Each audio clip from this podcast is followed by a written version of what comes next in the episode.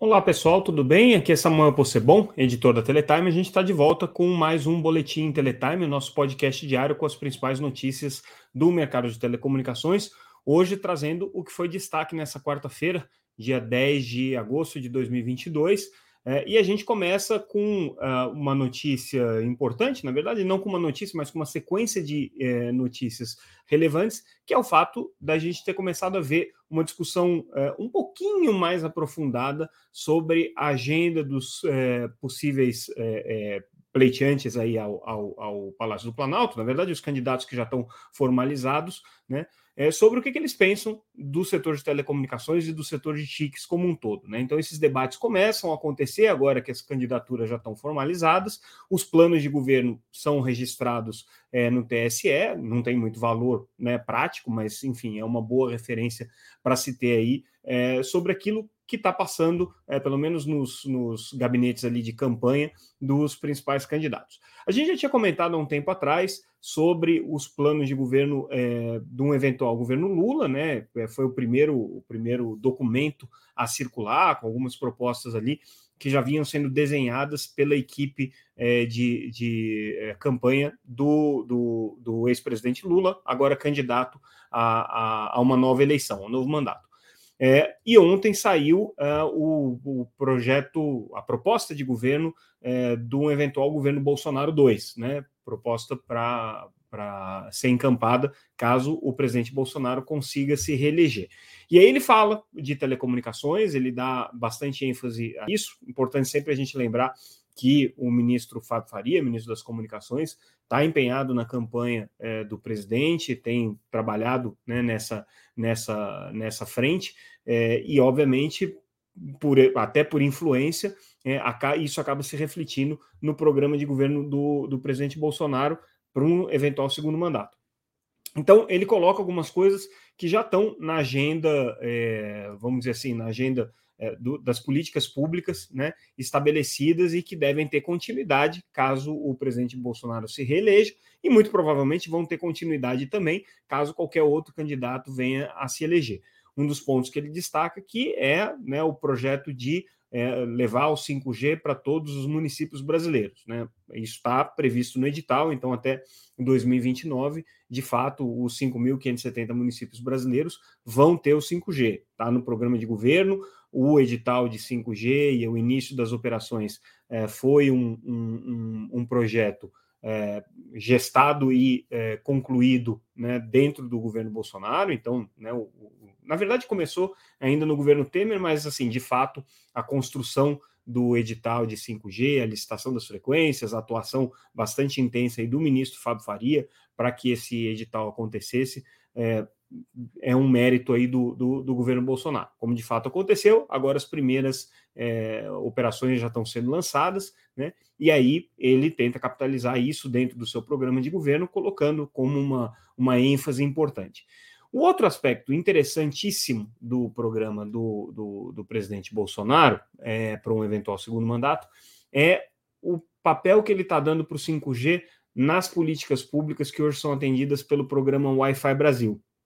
Ele fala explicitamente em substituir a conectividade do Wi-Fi Brasil, que hoje é baseada em satélites, inclusive é o satélite geoestacionário de defesa e comunicação brasileiro, o SGDC, operado pela Telebrás, né, que, que dá a, a, a conectividade para o programa Wi-Fi Brasil, e ele fala em substituir né, esse, essa conectividade por conectividade 5G, inclusive para poder dar maior capacidade, é, maior, maior é, é, melhor funcionalidade para o Wi-Fi Brasil. É, o que, que, é interessante dessa história? Né? Primeiro, né, o, o, o, a diminuição do papel que o SGDC vai ter nas políticas públicas, mas até aí é natural, porque o SGDC é um, é um satélite que tem limitações de capacidade, é, e a internet, a tendência é que as pessoas usem cada vez mais, precisem cada vez mais, e desde o começo já estava muito claro que o Wi-Fi Brasil, baseado é, em satélite, ia ter uma capacidade ali é, limitada, 10 megabits por segundo, 20 megabits por segundo, dependendo do ponto, e à medida que o satélite vai é, sendo mais demandado, essa capacidade vai ficando cada vez mais estrangulada. Então é natural que se busque um outro backhaul para o programa é, Wi-Fi Brasil, né? E aí o 5G é um candidato natural. Mas a gente tem que lembrar que recentemente o ministro é, Fábio Faria andou negociando com Elon Musk, anunciou inclusive uma parceria com Elon Musk para fazer conectividade em escolas, muito parecido com o que faz o Wi-Fi Brasil, né? É, utilizando a capacidade aqui do, da constelação Starlink é, do, do, Elon Musk, que já tem mais de 3 mil satélites em órbita é, de, em baixa órbita, né? Em órbita Léo, e que teria aí capacidade para poder atender a essa demanda. Claro que no programa de governo não aparece referência a essa parceria com a, com a Starlink, nem, nem poderia, né? Mas de qualquer maneira, assim, satélite parece que está meio sendo rifado dentro dos planos aí de conectividade do governo Bolsonaro e a ênfase está toda em 5G. Como era de se esperar, é, o governo Bolsonaro está tentando capitalizar ao máximo o edital de 5G para a reeleição é, do, do, presidente. Afinal de contas, foi um projeto que foi gestado e concluído dentro é, do, do, mandato, é, do primeiro mandato do, do governo Bolsonaro. Eventualmente para um segundo, né? Esse daí é, um, é, uma bandeira que certamente ele vai levantar. O, o ministro Faria, como eu disse, né, tem reiteradamente trazido essa questão como um ponto positivo do governo suas, nas suas redes sociais, nas suas intervenções públicas, e é é, parte do núcleo político aí do governo que tem orientado as ações de campanha. Mas além do programa do governo Bolsonaro, do, do programa para um eventual segundo governo Bolsonaro, hoje é, a ABS, né, Associação é, Brasileira das é, é, Empresas de Tecnologia, né, a Associação Brasileira das Empresas de Software, é, organizou um debate em que é, conseguiu reunir alguns dos representantes das campanhas, né, falando pelo setor de TICs. Então, participou o Nelson Fujimoto, que foi, inclusive, secretário de, de é, inovação é, no governo Lula, é, participou o Antônio Neto, que representou aqui o, o, o, a campanha do Ciro Gomes, e a Suzana Cacuta, que representou a, a senadora Simone Tebet, também candidata à presidência. Os três trouxeram uma linha de raciocínio muito parecida, e aí talvez até influenciados é, pelo local em que eles estavam falando, né? A ABS tem essa bandeira é, de maneira muito, muito presente, que é a bandeira da capacitação e da preparação dos profissionais brasileiros para atuar no setor de TICs. Então, essa foi uma mensagem comum às três campanhas, não houve aqui muita dissonância é, entre eles, em, em, nem dissonância, nem discordância entre eles em relação a esse ponto, e os, os três é, concordaram que o Brasil hoje tem um déficit de qualificação, um déficit de mão de obra para atender o setor de tecnologias, precisa formar mais, mais profissionais, precisa preparar mais profissionais é, e precisa investir nessa área para que o setor de TICs, de tecnologias da informação, se desenvolva como um todo. Então, é, essas propostas estão em comum, e aí o lado positivo é que, aparentemente, né, os, as campanhas é, começaram a se dar conta do papel das TICs e da importância da tecnologia é, de conectividade, das tecnologias baseadas em conectividade para o desenvolvimento do país. A gente ainda vê né, alguns, algumas, alguns deslizes aí no, no último debate realizado entre os candidatos a governador é, em São Paulo, é, o candidato Haddad é, fez uma crítica ao processo de, a processos de privatização e usou como exemplo é, o exemplo da privatização do sistema Telebrás.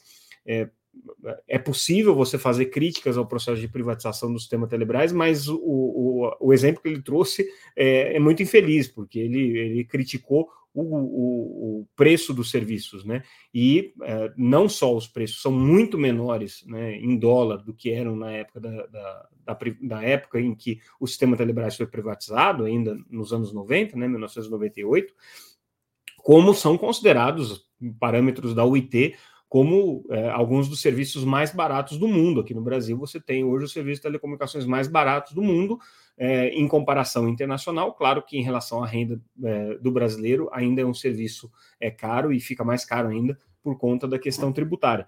Mas não é esse o problema, não é essa crítica que você pode fazer é, ao processo de privatização. Né? De fato, houve um avanço, um salto extraordinário do ponto de vista da disponibilidade dos serviços, do custo dos serviços, né? O que você poderia criticar, talvez, é o fato do Brasil não ter conseguido ocupar uma posição de protagonismo internacional, como o México, por exemplo, ocupou com o Grupo América Móvel, como a Telefônica ocupou né, com, com a Espanha ocupou com o grupo Telefônica, né, então o Brasil ficou fora aí desse jogo internacional.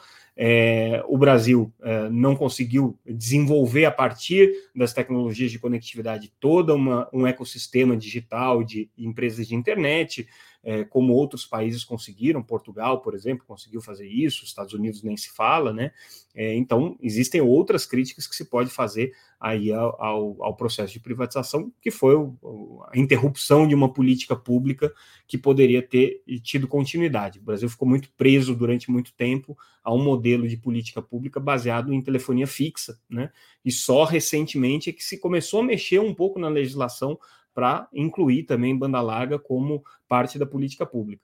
Mas é, a crítica, é, é, se fosse por aí, seria mais pertinente, pelo menos do nosso ponto de vista. Né? Mas, de qualquer maneira, retomando aqui o ponto do debate, né, que é a, inclusive as reportagens que a Teletime traz, é, o, o, debate entre os candidatos aí realizado, realizado pela ABS é, é, traz essa, essa questão da capacitação, que é, sem dúvida, um ponto importante.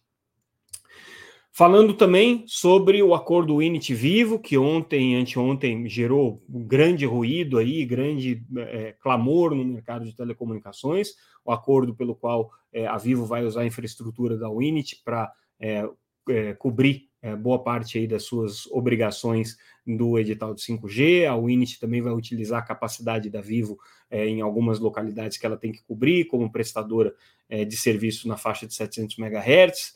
É, e o ponto mais polêmico, talvez o aluguel de uma parte das frequências que a Winit ganhou no leilão é, realizado no ano passado, na faixa de 700 MHz, o aluguel dessas faixas em 1.100 cidades para Vivo durante 20 anos. Esse acordo gerou muitas críticas. É, ontem a gente viu conselheiros da Anatel se manifestando sobre isso, o Baigorre falando da preocupação concorrencial, é, o conselheiro Emanuel Campelo dizendo que via indícios aí de, de, de, fraude ao processo de licitação, uma vez que a Vivo estava proibida de participar do processo de licitação para comprar essa faixa e agora está alugando essa faixa da Winit, né? é, a Winit negando, obviamente, né, qualquer irregularidade, como era de se esperar. Bom, tudo isso aconteceu essa semana, resgata lá as nossas matérias, está tudo bem completinho. É, a novidade de hoje foi uma manifestação formal do Telcomp, que é uma associação que representa empresas competitivas, também com é, críticas à, à, operação, mostrando preocupação né, é, com relação ao, ao, aos termos dessa operação e é, pedindo para que se preserve o espírito do leilão de 5G, que era fomentar a competição com novos entrantes, com empresas regionais, então, de alguma maneira, é, é, é, a Telcomp aqui é, chamando atenção né, para que, que é, seja dada transparência para essa operação, que haja uma, uma análise criteriosa dessa, dessa operação junto aos órgãos que vão analisar, a CAD, e aí ela aproveita para fazer críticas aqui à demora é, que os remédios que foram aplicados tanto pelo CAD quanto pela Anatel para é, autorizar a venda da um imóvel, a demora para que esses remédios comecem a ser aplicados e comecem a trazer efeitos. Então, você tem toda a discussão sobre as ofertas de atacado para home, para MVNO, para venda é, de torres e antenas, todas as obrigações que foram colocadas aqui às compradoras da um imóvel, a Tinha Claro e a Vivo, né? É, e que, segundo até o Comp, estão sendo aí alvo de táticas é, procrastinatórias né, das empresas. Então, elas estão buscando a justiça para questionar é, algumas dessas obrigações, né, processos de recurso na Anatel, tudo isso fazendo com que é, a aplicação desses remédios demore. Então, a Telcomp faz a ponte entre as duas coisas. Né? As empresas compraram o imóvel, foram aplicados os remédios, agora vem o caso da Unity Vivo com um processo de é, que pode ser entendido como um processo de concentração, própria Anatel já reconheceu isso, que existe um, um, componente concorrencial importante aqui, e aí a Telcomp juntando os pontos aqui, que são óbvios, né, mas juntando os pontos e é, fazendo alerta, né, é, pedindo transparência para tudo isso. Então, é, o mercado continua se movimentando e a gente ainda deve ver mais capítulos é, um pouco mais adiante com relação a esse caso.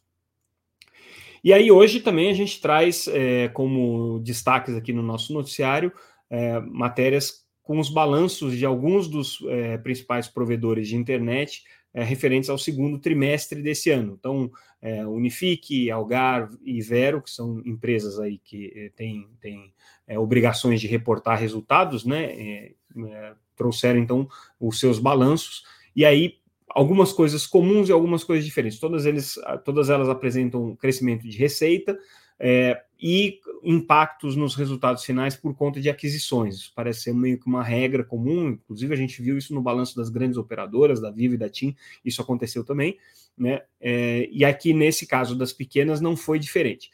Vamos começar dando alguns números aqui gerais sobre o balanço da Unifique, né? É, a receita operacional líquida da Unifique é, aumentou quase 50%, né, chegando aí a 158 milhões no, no, no, período do trimestre, e no semestre, né, olhando aí o período desde o começo do ano, o aumento foi de 60%, chegando aí a 312 milhões de reais. Tá? Essa foi o aumento aqui que eles, que eles registraram. É, na parte das receitas com banda larga fixa, né, é, o aumento foi de 50% no, no trimestre e 66%, 66,7% no semestre, tá? É, com relação ao lucro, tá? O aumento aqui, no, no caso da Unifique, é, foi é, com, no EBITDA, né, na, na, margem deles, quase 50%, então um aumento importante aí no período de maio até junho, né, chegando aí a um EBITDA de 8 milhões de reais, e aí, ao longo, ao longo do primeiro é, semestre, o aumento foi de 5,7%. Tá? E no lucro líquido, o, no, no, no, no, trimestre, no segundo trimestre, a Unifique conseguiu dobrar o seu lucro para quase 101%, né, é, em relação ao mesmo período do ano passado, e no acumulado do semestre, o aumento do lucro ficou aí em 3%, né, fechando aí o, o, semestre com um lucro de 67 milhões de reais, grosseiramente.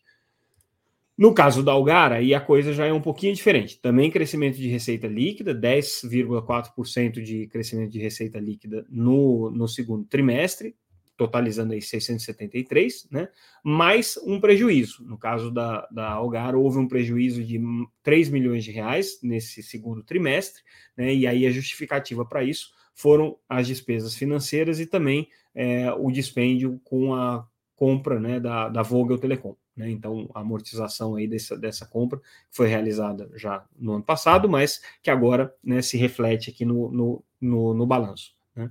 É, no segundo trimestre do ano passado, só a título de comparação, a Algar teve um lucro de 48 milhões de reais e agora um prejuízo de 3 milhões. Né? Com relação à margem, né, com relação ao EBITDA, teve um crescimento de 10,4% é, chegando a um EBITDA de 270,5 milhões de reais.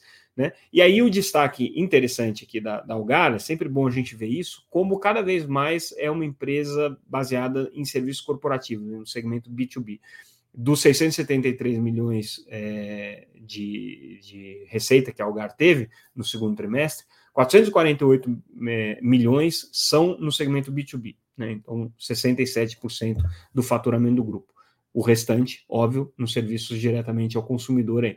No caso do B2B, houve um, um aumento, tá? Então, é, um, um, crescimento de receita é, importante aí, que, que, que uh, no, no, período de um ano teve um crescimento de 17%, mas no, no, no na comparação com o ano passado, é, o, houve uma queda aí de 3,9%. E aí, o outro balanço que a gente queria destacar hoje é o balanço da Vero, né, a operadora também é, que tem uma atuação relevante aí no, no mercado regional brasileiro. Né, teve um crescimento de dois dígitos em termos de, de receita, né, e também um crescimento importante no EBITDA, mas é, também por conta de compras acabou tendo um prejuízo é, no, no, no, no segundo trimestre. Então, dando alguns números gerais, é, no período do segundo trimestre, o prejuízo foi de 5,2 milhões, é, contra um lucro de 14 milhões no ano anterior, né? É, e em relação a, a receitas, né? É, a empresa teve uma receita, um, um, aumento de receita aqui, perdão, é, eu me perdi aqui na, na leitura, um aumento de receita é, de 57%, né? chegando a 155,7%. Já no período do semestre, o aumento de receita foi de 63%, mais ou menos, com uma receita total aqui de 310 é, milhões de reais. Né? É, alguns números gerais aqui da, da, da Vero que são sempre interessantes da gente enfatizar. Ela tem 29 mil quilômetros de redes, né? É, sendo 20,4 em backhaul e 8,8 mil quilômetros em backbone. É, ela tem hoje é, atuação em 196 cidades e 700 mil clientes, mais ou menos, 2,6 milhões de casas passadas aqui, números gerais da Vera Internet. E com isso a gente encerra o nosso boletim de hoje, trazendo aí os destaques das principais é, operadoras regionais. Ainda falta o balanço da Desktop e da Brisanet, que também costumam é, é, divulgar. Aliás, o Brisanet, se não me engano, até já saiu. Bom, enfim. Mas são outras duas que costumam divulgar balanços. A gente fica por aqui e amanhã a gente volta com mais um Boletim Teletime. Mais uma vez agradeço a audiência. Lembrando que tudo que a gente comentou aqui, as matérias completas, principalmente essas de balanço, que tem muito número, recomendo que vocês deem uma olhada no site. Todas as matérias estão abertas, gratuitas, e vocês podem acompanhar também a gente pelas redes sociais, sempre como teletimenews.com.br. Fico por aqui. Amanhã a gente volta. Boa noite, pessoal. Obrigado pela audiência.